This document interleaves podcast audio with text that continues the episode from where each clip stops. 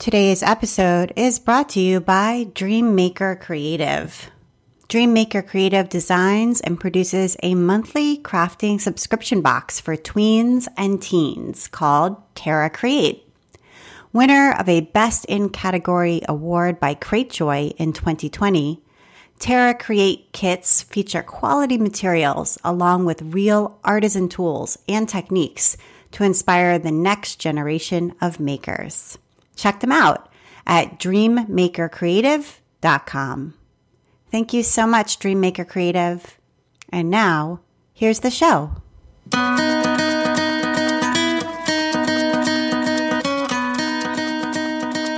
Welcome to episode 193 of the Craft Industry Alliance podcast. I'm Abby Glassenberg.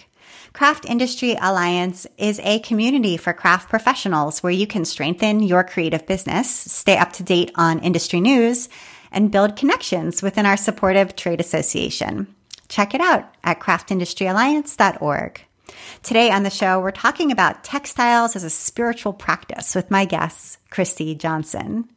Christi's art combines cosmic visions and botanical beauties, a hypnotic dance of symbols stitched slowly and methodically into fabric. She's the woman behind Mixed Color, a textile studio providing functional pieces that are thoughtfully made, as well as sharing skills so that others may do so themselves. The transforming and evolving qualities of natural materials are embraced, and the use of discarded materials give new life to that which has been cast aside. Christi creates kits and booklets as well as leading textile art workshops to not only educate others on these ancient skills, but also share the methods of her own creative practice. Christi Johnson, welcome. Oh, thanks so much for having me. It's great to talk to you. I am really excited about your new book. Um, it's coming out with Storey in just a couple of weeks. So in June of 2020. And it's called Mystical Stitches Embroidery for Personal Empowerment and Magical Embellishment. What an incredible name. So I, I love it. It's like so intriguing. So tell us a little bit about the book itself, like what's in it, and then how it came to be. Yeah, so uh, the book is um, basically a how, it's a, both a how-to book on how to embroider, but it also covers um, kind of how to use different symbols and different imagery to kind of create talisman for yourself, so that you're able to bring a little bit something extra into your embroidery. It's not just about embroidering something because it's pretty; it's about embroidering something um, because it has a deeper resonance for you. It has it has a deeper meaning for you, and also because it's pretty. So. right. Yeah, I love that, and I think that connects so well with people right now. You know, in the zeitgeist of sort of connecting your mind and body and spiritual and doing that through handwork. So I just think it's such a great moment for a book like this. So inside there are actual embroidery designs, correct? Yes, yeah. So the idea is that um, you can kind of pick and choose which elements you want to use and then like combine them in a larger piece that you would create. So I really want to have the reader be a part of the design process. And so it's not just, you know, um, using something directly from the book. It's really kind of using your own um, sort of visual inspiration to kind of combine different pieces. Wonderful. And so this book is out with Storey, and I love Storey. Um, and one of the things I love about them is their books don't go out of print, which is just awesome. But tell us a little bit about sort of the process of coming to write a book, because this is your first book. Yes, correct. Yeah, so I had um, um, I think it was 2016 um, when I was teaching embroidery workshops, and I wanted something like oh, this goes back many years, but um, I wanted something to go along with the workshop so that people could still work on it when they went home. And so I made my I made a little booklet for everybody, and it was probably 20 pages, um, to maybe 24 pages. Um, and I really loved being able to use that for the classes. Um, and as I felt more comfortable bringing in the sort of spiritual element to my classes and sort of bringing in the idea of that, like, it's not just about um, the visuals of what we create, but there's like kind of deeper meanings with the images that we choose, and we can allow those. Um, we can allow the deeper meanings to be a part of our process. Um, I started to realize that I wanted a book that was a little bit more, uh, like, went a little bit more deeply into that. And so in 2018, I wrote a book called Illuminated Stitches. Um, and it was similar. It had all the how to's for how to do each stitch. Um, and then I also added, you know, a, a, small selection of symbols that you could use um, and then some patterns in the back. So it was kind of a precursor to Mystical Stitches. Right. I think it was four pages. Yeah. Yeah. So then, and that was self pub that was self published, right? So something yes, that you yeah, okay, yeah, self published, yeah, and it wasn't even like you know I just would get like a hundred printed at a time. yeah, totally. you know, it was it, it was not like it didn't have a lot of um, yeah, I wasn't really peddling it at, at a at a extreme rate and by any means, but it was still enough um, for it to kind of have a come up come on with a life of its own. So then a good friend of mine, um, Stacy Wakefield, she was like, "This is a book proposal." ah, I love that. She's like, "You could make this into a book." I was like, "No, no, no." And eventually, she was like, "Come over my house. um, we're going to, you know."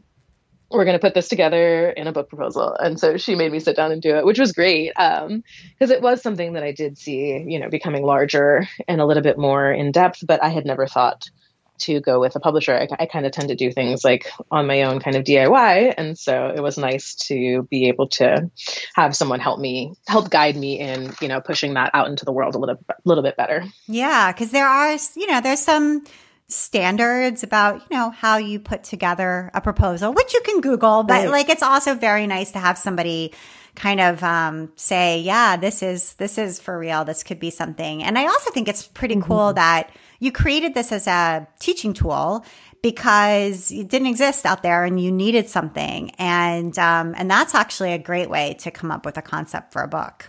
Yeah, totally. That's um yeah, especially you know, most of the embroidery books that I look at, I have a really hard time understanding the diagrams. Yeah. um, and I'm also left-handed, so I've always had kind of a hard time understanding diagrams. So for me, when I teach, it's all about like, okay, how do I say this in a way that people can really understand and they don't have to spend 20 minutes like studying these images or going to YouTube and being like, what? Yeah. Totally. Yeah, exactly. So I wanted to, when I did mystical stitches, I wanted to go like as deep as possible into, you know, providing each image of each stage of the process and not just showing, you know, one image to illustrate the stitch. So right. yeah, I think that, and that was yeah very much driven by the fact that I was, I was like, no, no one's really doing this, you know. yeah, totally. So in the process of working with a conventional publisher on your idea, um, did it change or grow, or were there things that you realized about it that maybe you hadn't seen when you were just working on it on your own? Um, yeah, definitely. I think that, um, yeah, there were definitely parts of the process where I was like, oh, wow, yeah, okay. You know, being able to have somebody else um, kind of in the room and in the, you know, thinking about it creatively all of a sudden i can't think of anything specific but there was definitely a lot of times when um, you know the editor and the art department would see things that i didn't necessarily see but that were so clear once they mentioned it right that, of what the book was doing or you know how things were working within it. Um, so that was really really wonderful. Um, yeah and just having you know when i was doing the books myself i do all the layout. Totally. I did all the printing of it, you know, folded them, stapled them, everything. So having you know a team of people that are doing the layout and working on all this stuff it was that was really incredible. I'm just like oh this is taken care of you know? Yeah. And then they become your marketing partner as well. And i think if you see it as a partnership it can be really fruitful versus kind of mm-hmm. seeing them as having to do everything. It really is a partnership between the author and the publisher Right, definitely. And I think there's, you know, at some points you kind of have to advocate for your own choice or, you know, yes. for your own um, opinions on things.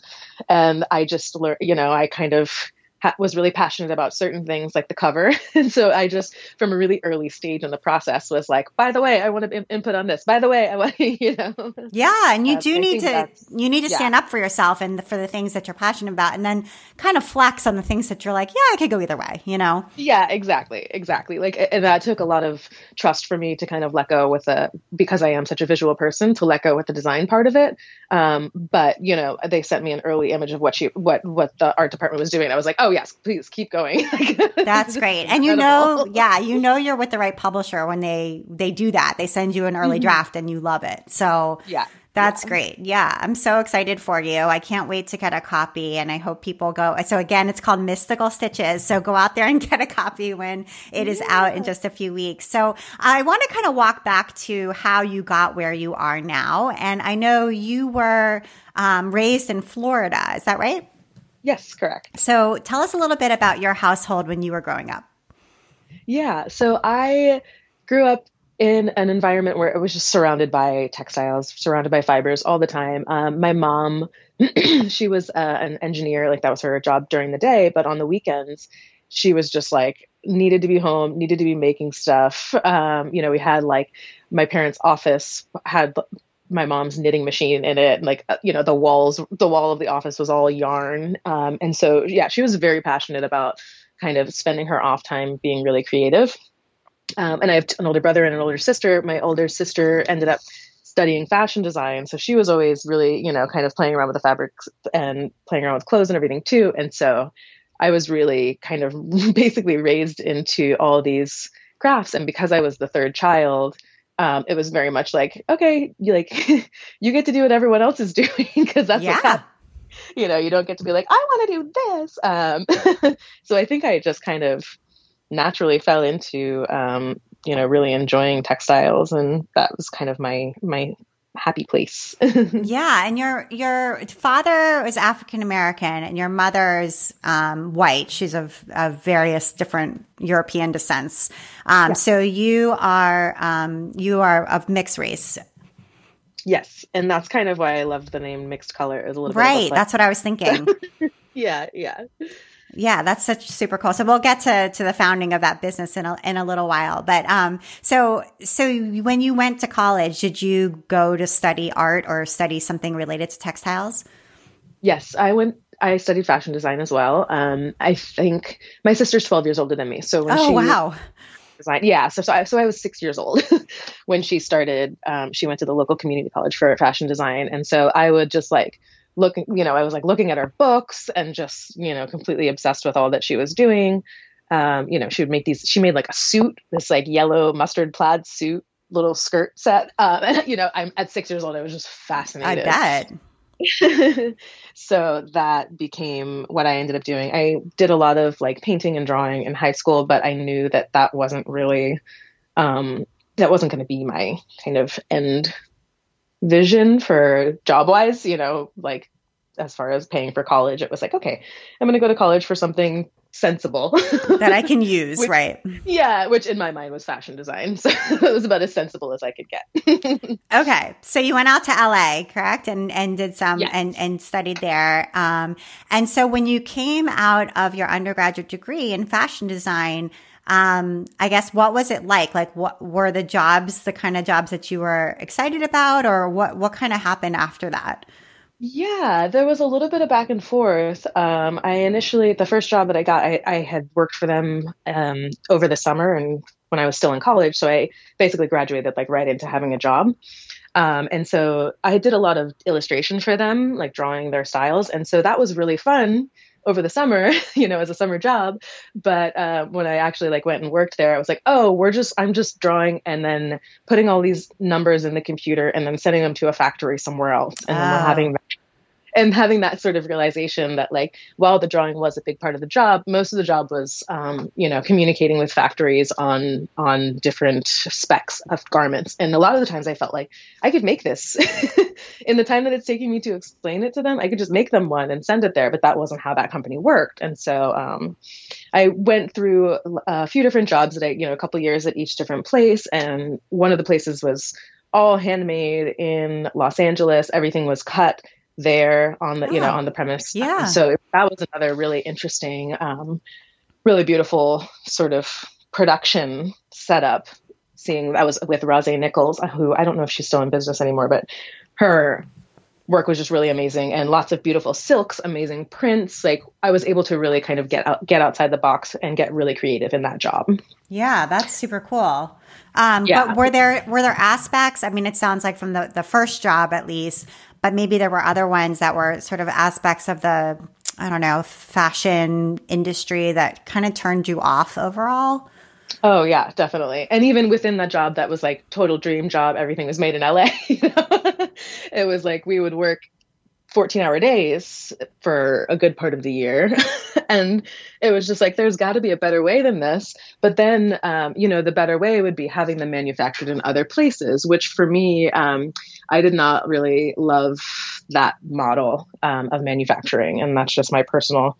Um, you know, I, I'd much rather prefer the manufacturing to be closer. But then, even then, it just like, it feels like so much being made and so much overproduction and kind of creating for the sake of like needing to bring more money in instead of from some sort of underlying passion.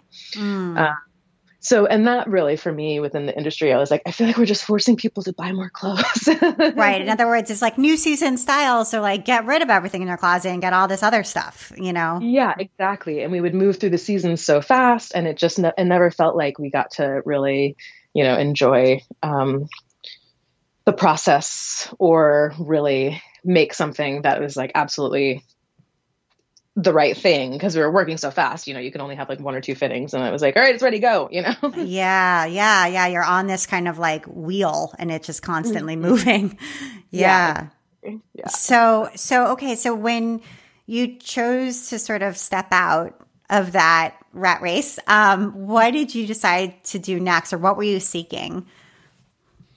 Um so after i had done that, I I was working in the industry until I moved to New York City. Um, so that was probably I think like seven, eight years maybe working in LA, and then I moved to New York City. And I, what I wanted to do basically was like create my own collection of clothes mm. um, and have them where they were all made in the US and all dyed with natural dyes. And the reason I moved to New York City to do that is because um, there's a textile art center in Brooklyn and they were doing a lot more work with natural dyes. At this point in time, it was really hard for me to find information on dyeing and any sort of teachers. Um, so I was trying to find as much as I could, um, and that seemed like a really great option because it was more of a concentrated area of people working with natural dyes. Mm-hmm. Yeah, we've come a long way. I feel like oh, in yeah. just the last few years, there's been you know, like um, from a verb for keeping warm. There's just been a lot more introduction of natural dye process and just familiarity, I feel like, in the craft world. Oh, definitely. Yeah. When Kristine Vejar came out with a modern natural dye with from a verb for keeping warm, that was like, I was like, thank God this book exists, you know? yeah, that's a beautiful book. We had Christine on the show and um, yeah, totally. That, that's just an incredible book. Yeah, for sure. Yeah. I'd like to take a minute now to hear from our sponsor, Dreammaker Creative, and the owner of Dreammaker Creative, Sarah Smith. Hi, um, my name is Sarah Lorian Smith, and my business is called Dreammaker Creative. We produce our own line of DIY maker kits for tweens, teens, and adults, and we offer creative workshops in our location in Kitsap County, Washington. Our main product line is called Terra Create, and this is a subscription program that we started about four years ago. And it's targeting a tween and teen audience. Um, this is an age group where they've kind of outgrown childish crafts, um, but they still have slightly kid like tastes. And so it's kind of adult crafts um, repackaged for you know just the tastes of the teens. And so it uses real artisan tools um, you know none of the the cheap plastic crap that you get in a lot of the kits in the toy stores and that sort of thing. The one that we're shipping this month is a cyanotype kit which is the process of um, developing paper in the sun with like an indigo type print. And so many kids have done these before, but we've taken this project further by turning it into building luminaries out of the finished artworks that the kids do with these. We've also recently done um, a kit with it was uh, fabric fortune cookies. We've done all kinds of candle making, um, melt and pour soap with an ocean theme. We have um, three plans right now. One is a month to month um, where you cancel anytime, and um, we also offer three month and six month prepaid subscription bundles, which are great for gifting and also great for homeschoolers. Um, another thing about our kits is that they include a small lesson related to the project. And so that kind of helps parents who want to tie the, the arts and crafts in with another subject matter.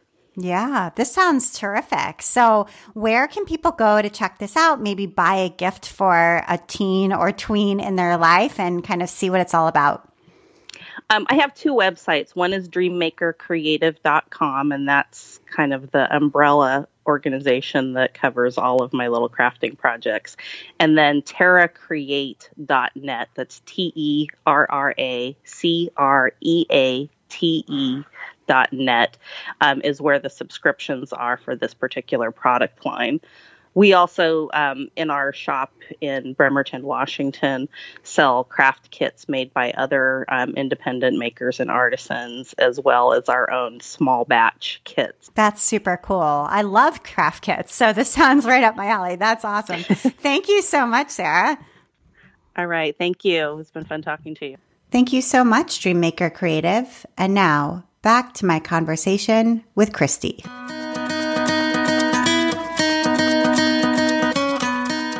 Um, okay, so you started your line and it was called Made of Dreams originally, which I think is really interesting it because was. it's like, um, you know, your idea of having it be having the the textiles reflect your a person's sort of inner purpose or feeling um, was there right from even that name, even though that name yeah. it sounds like was short lived.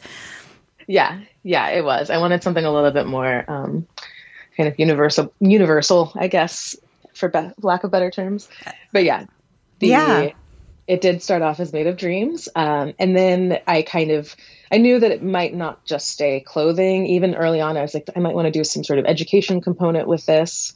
So that, for some reason, the Made of Dreams just didn't feel applicable to that. So I changed it to mixed color and kind of opened it up to some, some sort of educational sources. So I was selling the booklet that I made for the workshop, for example, um, and I would have the workshops also. So it was kind of education and clothing. Right. So it kind of diversified early on, it sounds like, where it wasn't just going to be a handmade clothing line, but it was going to include other things you enjoyed doing. You know, it was going to include some media, it was going to include some teaching, it had some other elements sort of early on. And can you talk a little bit about that name? We, we touched on it earlier, but about the name Mixed Color and how you came to choose it?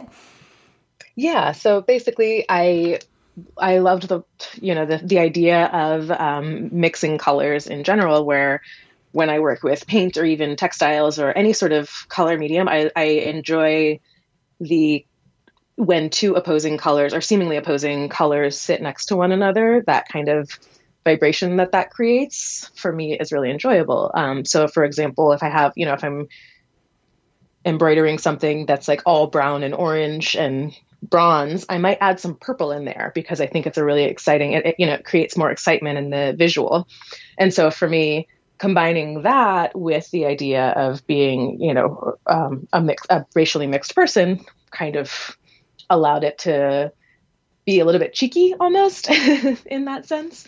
Um, and so also being able to speak to the beauty of different cultures existing next to alongside one another cultures that would seem to maybe have difference in values but when they exist together um, those things kind of start to blend a little bit more so yeah that's such a great name I, I love how it encapsulates all of those ideas and so was a part of this um, choice to go out on your own also trying to create not like work life balance, but like a work life that's more I don't know, in line with your ideal schedule where it's not 14 hour days and just constantly being taxed by everything related yes, to your definitely. job. Yeah. yeah. Definitely. Yeah. I find it I like really be, I like being alone in the morning. I hear that. So, yeah. Yeah. And it's like, you know, I don't I don't necessarily mind working in the morning. I just don't like anybody being around me. Um, and so that was definitely something that was always really hard for me working within an industry was just like I don't want to, you know, I don't want to be anywhere until 10 or 11. Um, and that is definitely something that I've created in, in life now, which I'm like, I'm so glad that I was able to change that. But really, when I started my own business, it was also because I wanted to create something out of, with my own values. Um, I, you know, there was a lot of kind of exceptions made in the fashion industry about how things were manufactured and how much people were paid to to make them, and that really bothered me. So I was working with some New York factories that paid decent wages and was doing a lot of the sewing myself. And then I found myself burning out. Uh, oh, yeah. Interesting. Yeah. Yeah. And that was definitely what I was like, okay, this can't be the only thing. I don't actually enjoy sewing and dyeing and selling clothes enough for this to be the only part of the business. Right, totally. And so, um, I mean, have you always identified yourself as somebody who enjoys teaching and, and likes that energy that comes from students, or was that kind of new? No, I've definitely. I when I had been in LA, um, I had taught a few workshops, and I'm kind of the person that my friends would go to if they're like, "Hey, I want to make this shirt," or like, "I want to fix this thing." They would always text me for it, and I would find myself like answering their questions and drawing, sending them sketches, and you know, like like three page long text messages on exactly how to do it. Um, and so I had taught a few workshops when I was in Los Angeles because I recognized that pretty early on that I really Okay. enjoy the process Yeah. of teaching.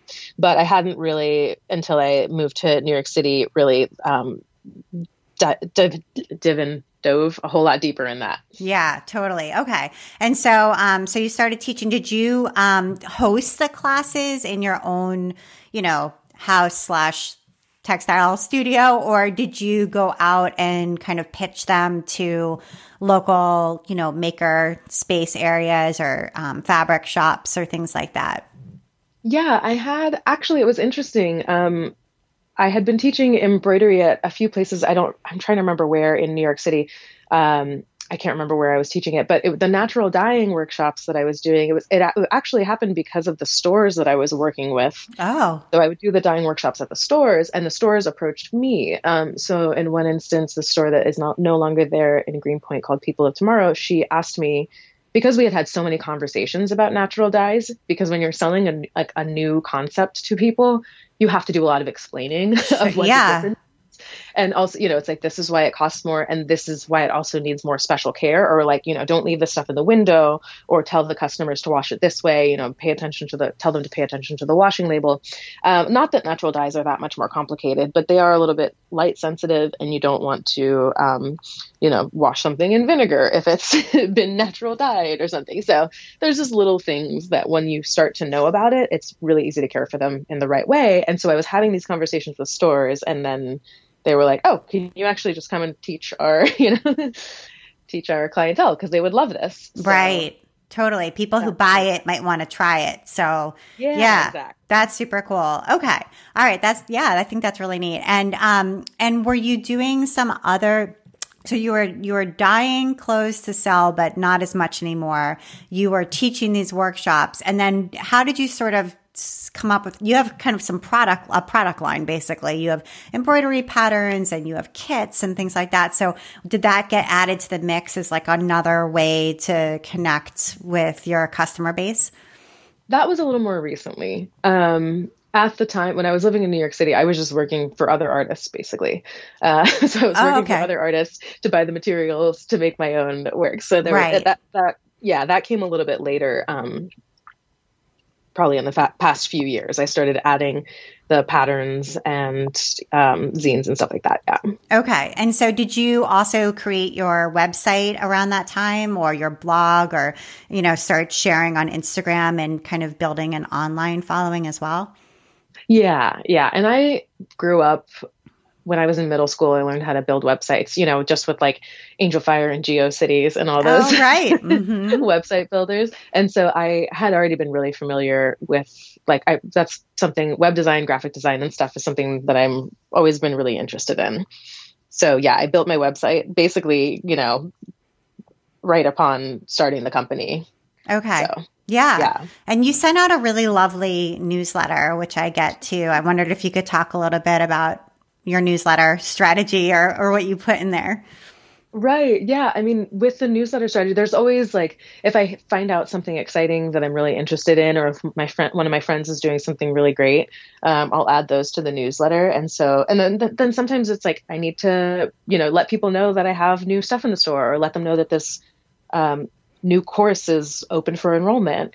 And within that, I want to make sure that I'm also providing other you know, I'm not just selling to people. It's like, oh, and also here's all this free information. um, and it's usually, you know, kind of resharing or highlighting different parts of my blog posts um, or it's sharing cool things that my friends are doing or interesting books that I've picked up or, you know, a movie that I've seen. So yeah. And I think that's really smart because you train your audience like there's going to be a goodie in here, you know, yeah. besides a coupon code. There's going to be something in here for me that I probably wouldn't have missed otherwise.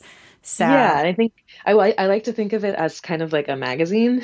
oh, I like that. like if, if I'm if I was making a magazine, like what would I want to be in that magazine? You know, how would I want people to read or how would I want people to engage with the material?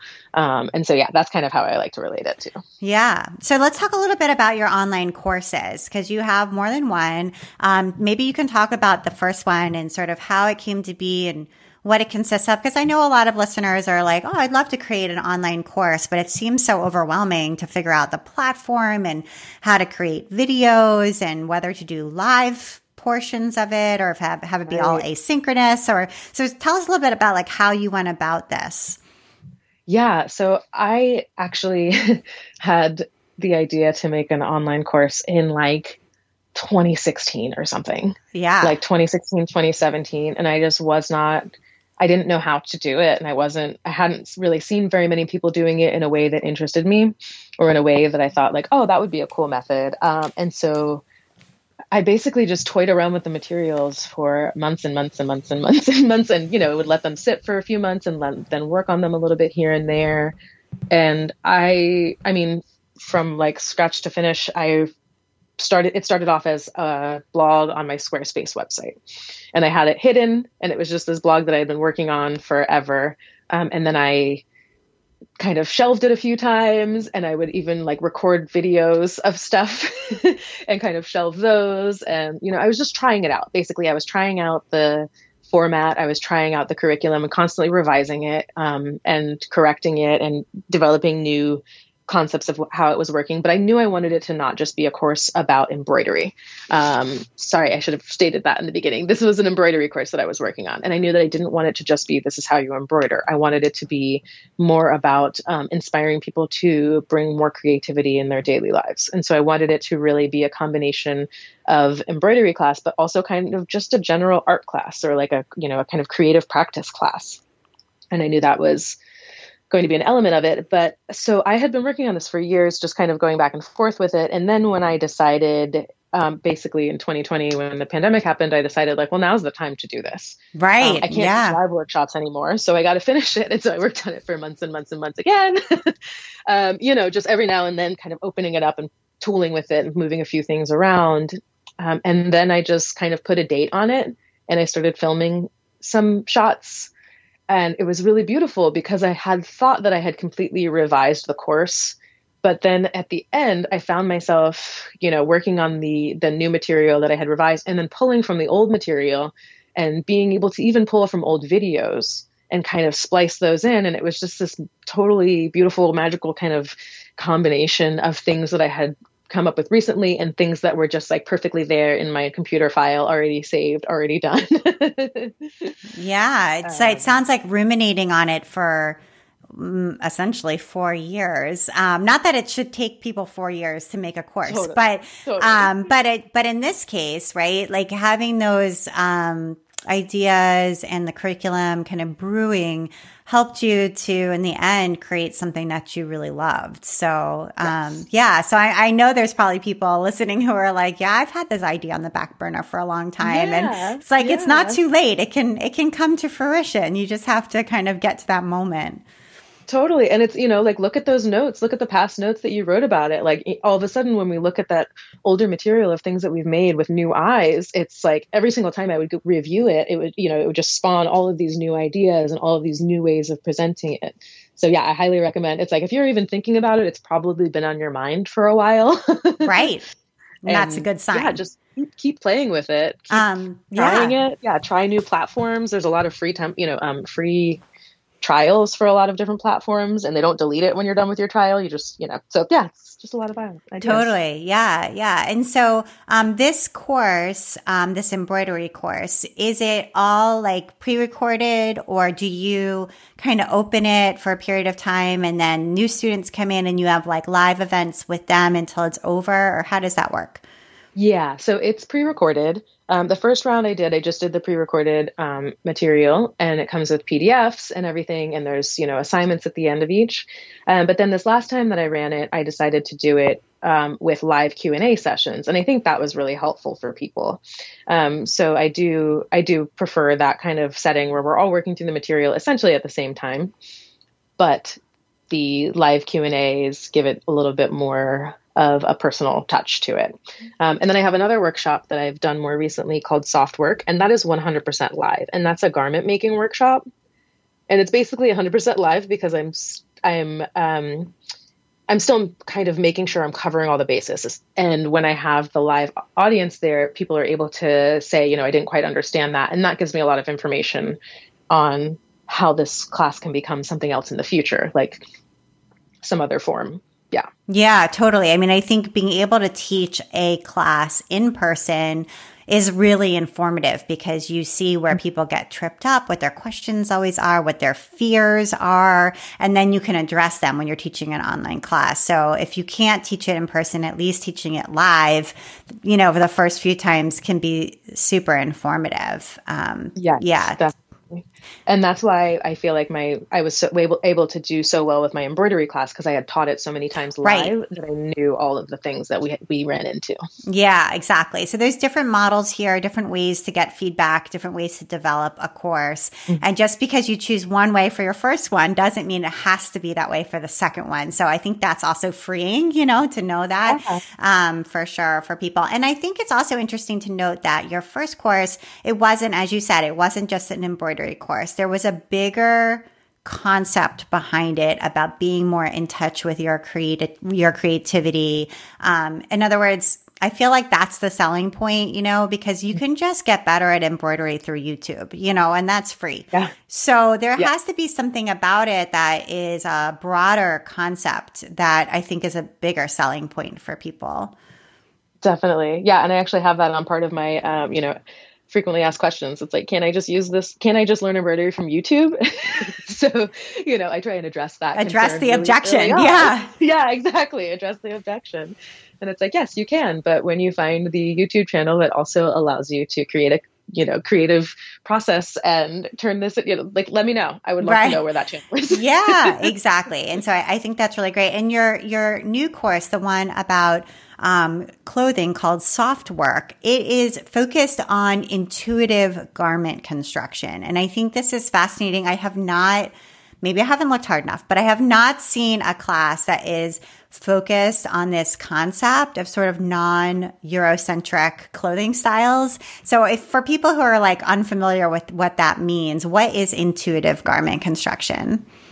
Yeah, so for me, that means we are working with the shape of the fabric and the shape of our bodies. And when we look at the way that fabric is constructed and we really consider what goes into the manufacturing of fabric, we want to waste as little of it as possible. Um, you know, for example, if you had to grow the linen and ret the linen and weave the linen, by no means would you start cutting pieces off of it and throwing them in the trash can.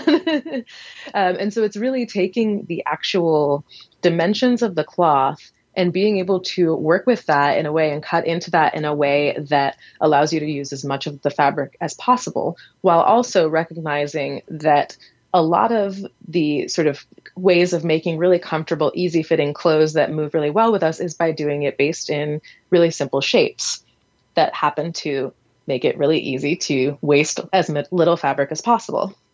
Right. Um, and these kind of really direct shapes allow us to grow or shrink in size. You know, we don't have to worry about them not fitting if we lose a couple pounds or gain a couple pounds. So I think for me, that's what that embodies those both concepts of both working with how we work with the fabric and how we work with our bodies. Yeah, because there are cultures where you know, um, the main item of clothing is really a very long rectangle of cloth. Mm-hmm. Mm-hmm. Which, if you think about it, is so different from buying a blouse. Yeah. you know what I mean? Yeah. That's not the same. Definitely. Yeah. And I, yeah, it's like, you know, with, with a hole, with a slat, uh, slash in the middle of it where your head goes in, you know, it's like, yeah, not a single inch of the fabric has been wasted. I mean, yeah. even like the caftan is like that too, mm-hmm. where it's just mm-hmm. really a long rectangle with a hole. yeah. yeah, too. And and I also think, you know, it's going to be comfortable, it's going to have less waste, and it's not as complicated to make. Oh, yes, exactly. I forgot to mention that part. Yes. it makes it so much easier to put together when you're sewing straight pieces to straight pieces and you don't have these weird curves or, you know, biases or right. anything. It's like yeah, it just runs through the machine like butter. So right, so it's less intimidating and freeing in in a multitude of different ways. Um, yeah. That's super cool. So I think people should totally check out that course too. It's not like anything I had seen before. Um, and then you also do a lot with, um, I guess maybe reusing clothing in your own closet, but also buying thrifted clothing or, um, you know, cl- reused clothing and then embellishing it and, and showing people how to, you know, make it special and, and make it feel like something exciting to wear. Yeah. And that I, I really love that process of finding used pieces, vintage pieces, and reworking them. Um, basically, I don't really live anywhere near many thrift stores or resale stores. Um, there's a few little ones, but I have a friend, a good friend who has a vintage store in a town nearby. And so I work with her a lot where she'll find something and it's, you know, has a tear here or it's not, doesn't quite, you know, it, it, it's not quite there basically for the vintage that's not quite there or it just could be a little bit more special um, she'll then give those pieces to me and then i work with them sometimes just embroidery sometimes i'll do some dyeing on top sometimes a little bit of applique but basically just putting the garment on and being like you know kind of thinking about like what does this garment want to be? How does this garment want to be rebirthed essentially um, become a totally new form and have a new life? And how can we kind of infuse these fibers with a little bit more love and intention behind it so that we can continue to remember you know where what we have already used no longer or still has a purpose basically yeah, that's super cool. And then is she yeah. selling those pieces that you finished working on, or how is yeah. that? Okay. I bring them back to her, and I also put them on my website, but most of them we sell through her shop. Yeah.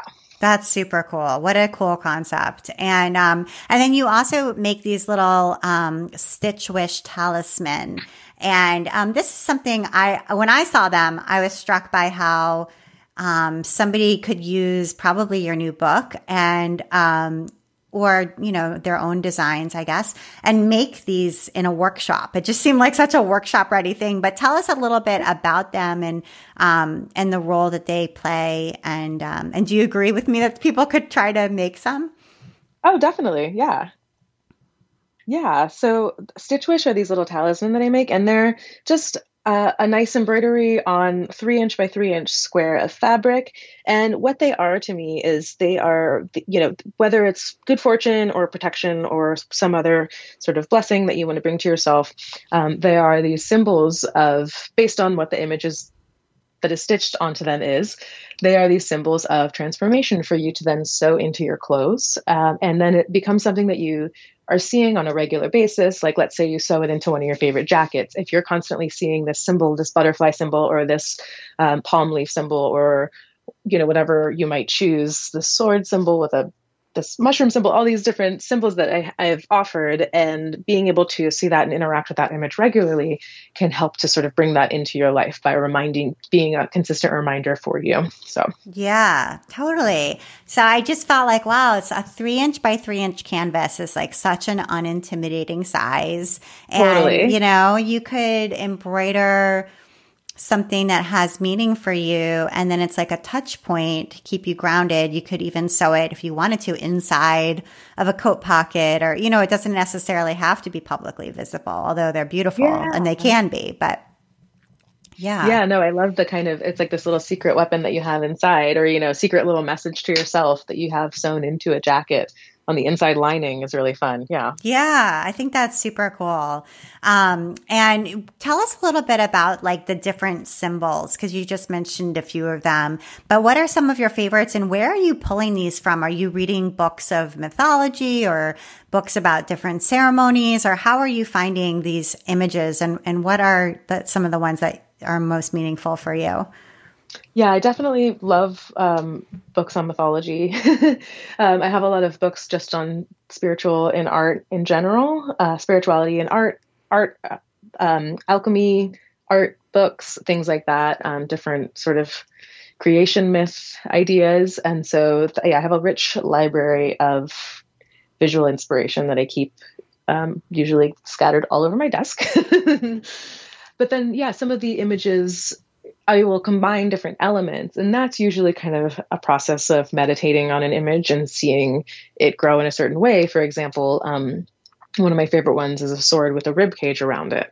Um, and the idea of that being it's you know our our rib cage is the protector of our heart the sword being the sternum and being this sort of decide, decisive factor of like what we do and don't let in um, and so it's not this aggressive sword it's more of a sort of internal power i guess mm, i love that yeah. yeah. and then other ones like i have you know a butterfly or a moth um, technically it's a moth but it you know, it's hard to tell the difference in embroidery between a butterfly and a moth.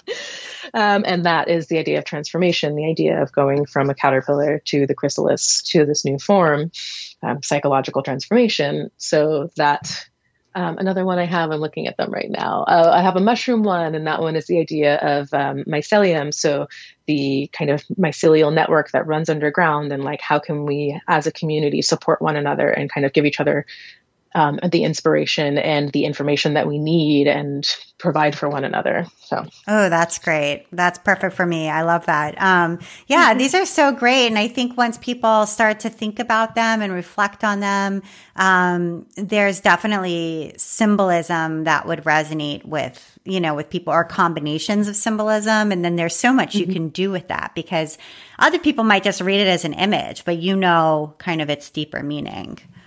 Yeah, definitely. And if somebody, you know, I think there are cases where people see something else in an image and it's like, if that's what it says to you, you know, by all means, feel the re- feel free to run with that. oh, sure. Like they can be interpreted in different ways. That's why we make yeah. art, you know, for multiple totally, interpretations. Totally. And hearing somebody else interpret, you know, something that I've made, I'm like, I love that. Yeah.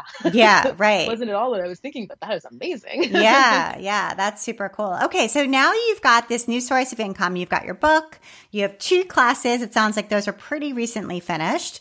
Um, and then you sell the talisman and kits and embroidery patterns um, on the website. And I'm sure in person work workshops are going to come back at some point and, and you'll probably go back to doing those as well. Um, any, anything else I'm missing there as far as like building a business on this? I think that's basically it. Yeah. Yeah. Yeah. And it takes, I mean, I'm imagining, you know, there's different times when different ones of those are, are at the forefront, but I think it takes mm-hmm. a combination of them to make it work. Yes, definitely. And to also not, you know, drive yourself crazy and burn yourself out on one thing. right. Where, you know, if I was doing, if I was embroidering the talisman all day, like uh, that would drive me nuts. You know, I would be so sick of embroidery. Or if I was constantly trying to edit video for workshops or teach workshops, even, that would be completely exhausting in that way. So I'm, I need a lot of variety in work. And so I think that works for me, but it's definitely, some areas get dropped for a couple months and then picked back up. So, yeah, and it requires a lot of organization. And I'm guessing too, more than its fair share of being at the computer. Yes, definitely. Which definitely. is which is hard. Do you have do you have yeah. a system to kind of fight against spending the whole day answering email? Um, I do. Yeah, my favorite, honestly, the garden is an incredible one. being able to go out and just stick my hands in the dirt in the garden, um, that really tends to kind of bring me into like, okay, what else? You know, what else could I work on today? Having that, even if it's just ten minutes of weeding the plants, it's like, okay, how can I? Basically, taking a long enough break to go like, where you know, where is my energy best spent? Mm. Um, you know, I could be, I could continue working on the computer, or I could move off the computer, do some drawing, you know, do some kind of brainstorming in a notebook with a pen. right. And no distractions and see where that takes me. And I think that's a really important thing to do is to just give myself time. Yeah. Just with a notebook and a pen. Cause it can be easy to be like, oh, I'll just type up my ideas. and I think getting it off the computer and then putting it back on the computer might seem not as efficient but it is definitely more conducive to having a, great new ideas. Personally. Yeah. Yeah. No, it taps a different part of your brain to be physically writing and looking yes. at the page than it is to look at a computer screen and be typing for sure. Um, but I do think that that conscious decision to say how is my energy best spent? is really brilliant. Like do i i mean it may, and it may be my energy is best spent answering these 50 emails. You know that could right. be it. like that could be it you know like but yeah. it, but it, but it, if you just kind of go with the flow you're less likely to make the time to be creative you know? Yes, so definitely. No i think that's really important. And as far as emails go i find it really important also I'll just press send. Like, like I'm not even sure I'm done writing the email, and I just press send. I'm like, it's done. You know, my thoughts are out. right, and because you can make it take as little time as possible. You can yeah. sit, yeah, you can sit in front of it forever and um and try to make it perfect, and then mm-hmm. you just use all your time up. You know, so yeah, totally. Like, I'll give this five minutes. I know, you know, unless it's something I need to think about an idea that I need to think about. But if it's just like scheduling or something, it's like just press send. I love that. And do you Five have that? Do you have that same approach to like social media and you know yes. in- Instagram and you know I feel like that's another huge time suck. Mm-hmm, mm-hmm. I do tend to try and kind of batch out writing for that because I I can't I if I sit there in the morning and I'm just staring at the blank screen on the phone, I can't find anything. And so I'll have, you know, I'll write, I have a document where I write all of my ideas for posts when I have them. And then I can kind of pull from there and be like, oh, this is actually, you know, or I'll take a photo and be like, oh, this, you know, that one quote would, would be perfect for this or whatever. Mm, that's a great system too. It's like, keep a document so when ideas strike, you can put out, you know, five or six of them and then just pull for them mm-hmm. on different days. Yeah. Yeah. That's a great because when idea. I one idea, usually it spawns a bunch of other ideas, and it like it you know it doesn't seem as organic to kind of be posting in that way. But it's like these are ideas I wanted to share. I just didn't have an image to go with it. Right now, you know, now I know. Oh, you know, this would be the if I shot this like this would be the perfect descriptor for this you know phrase that I wanted to share with people. Mm-hmm. So. Yeah, yeah, t- super. Okay, those are all really good tips, Christi. Thank you so much. Oh, and so um, I want to get to some of your recommendations, um, things that you might recommend to a creative friend um, that you are enjoying right now. So do you have some ideas of some things to recommend to us? Um, yeah. So one thing I recently got this book called The Intentional Thread a guide to drawing just drawing gesture and color and stitch oh, um, wow. and i think it's by susan brandeis and it is just it's it's really amazing she like she goes so far into depth on how we can use stitch to create texture how we can use it to how, how we can blend colors to create um, different depths like you know using all the same colors but in three different ways mm-hmm. and showing how that really pushes and pulls different colors back and forth. Um, so yeah, I highly recommend. That has been a huge source of um, inspiration for me. Just really thinking about the way all the different ways a stitch can go and i mean that's a big part of the course that i teach but i'm really glad that i taught that i did all the videos of the course before i got this book yeah like okay now i know that um, yeah, it's like I don't, I don't need to change everything, but like this is gave me a little bit of new information in my own work. Yeah, totally. And maybe there'll be a part two of the embroidery course down the road. You never know. But um right? yeah. Yeah, yeah that sounds super cool. So is is her book all embroidery or does it venture into other things or is it really about embroidery? Um, it's really about embroidery. Okay. Yeah. Yeah, right, super I'm pretty cool. sure it's almost exclusively embroidery. Yeah, which is really, you know, it's a fat book too. It's probably 200 plus pages. And so the fact that she was able to really expand upon just how many different ways to do a stitch. I think there's a little bit of beading in there, but for the yeah, maybe a little applique, but 90% embroidery. Yeah. Wow. That's super cool. I've never heard of her book before. So thank you. The intentional thread. Okay, awesome. Um, and do you have any other recommendations for us? Yeah, there's actually, I'm currently um, taking an online workshop called The Alchemical Imagination. Um, it's uh, it's ending soon, so but it is by Eliza Swann, and I it's just incredible um, all the information that she's able to provide. I think she used to teach at, or she probably does still teach at Pratt, um, and it's just really wonderful to have these sort of ancient alchemical concepts combined with art and she'll present you know modern artists who are working with whatever different phase of alchemy that she's talking about for the week um, and so yeah i think whatever whatever else she does. I think she's working on a book, maybe. Um, Eliza Swann um, is her name. Wow. It's really wonderful classes. Yeah. I love the fact that there's all of these incredible online classes now.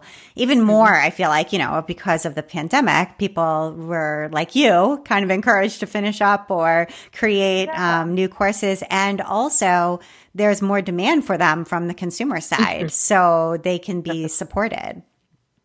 Yeah. And it's really great because, like, you know, Eliza probably only teaches um, I think she lives in LA now, so she probably only teaches in LA. She's probably not going to travel up to where I live, you know? right? Um, and she probably had no plans on doing online courses until that happened, and now I'm able to take her class. So yeah, I love that.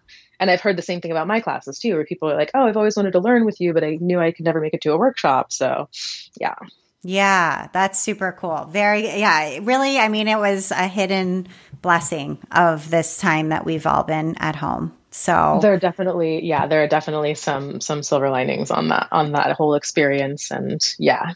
And have you seen like an uptick of interest in handwork and in embroidery, or even in sewing clothes since the pandemic began? Just in observing the way people are spending their time. Yes, definitely, definitely. Where I think a lot of people who are kind of out and about a lot would not have even considered it. And then it was like, oh, okay, well, you know, now that I'm at home and I'm sitting still for long periods of time, why don't I try that with some embroidery in hand? Um, and really realizing, especially seeing how much they realize how much it fulfills them has been really beautiful, you know, where they're like, oh, I thought it would just kind of take me forever and be really frustrating. But turns out this is really relaxing. yeah. Yeah, it totally is. And productive too when you're stuck at mm-hmm. home.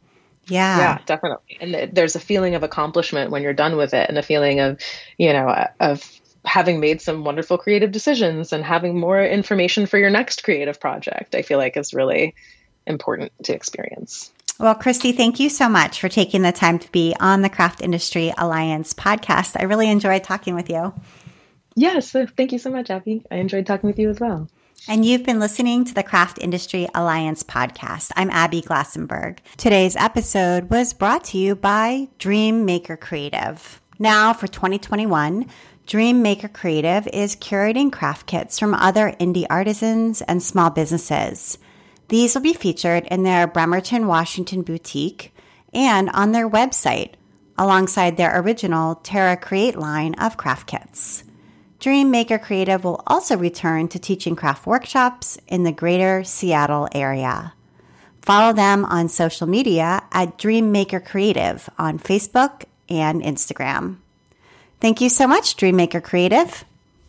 Craft Industry Alliance is a community for craft professionals. And when you become a member of Craft Industry Alliance, you get in depth coverage of craft industry news, the opportunity to connect with fellow professionals for advice and support, and access to an educational library filled with ideas, tools, and resources to help you as you build your business. Join us at craftindustryalliance.org. Thank you so much, and I'll see you next time.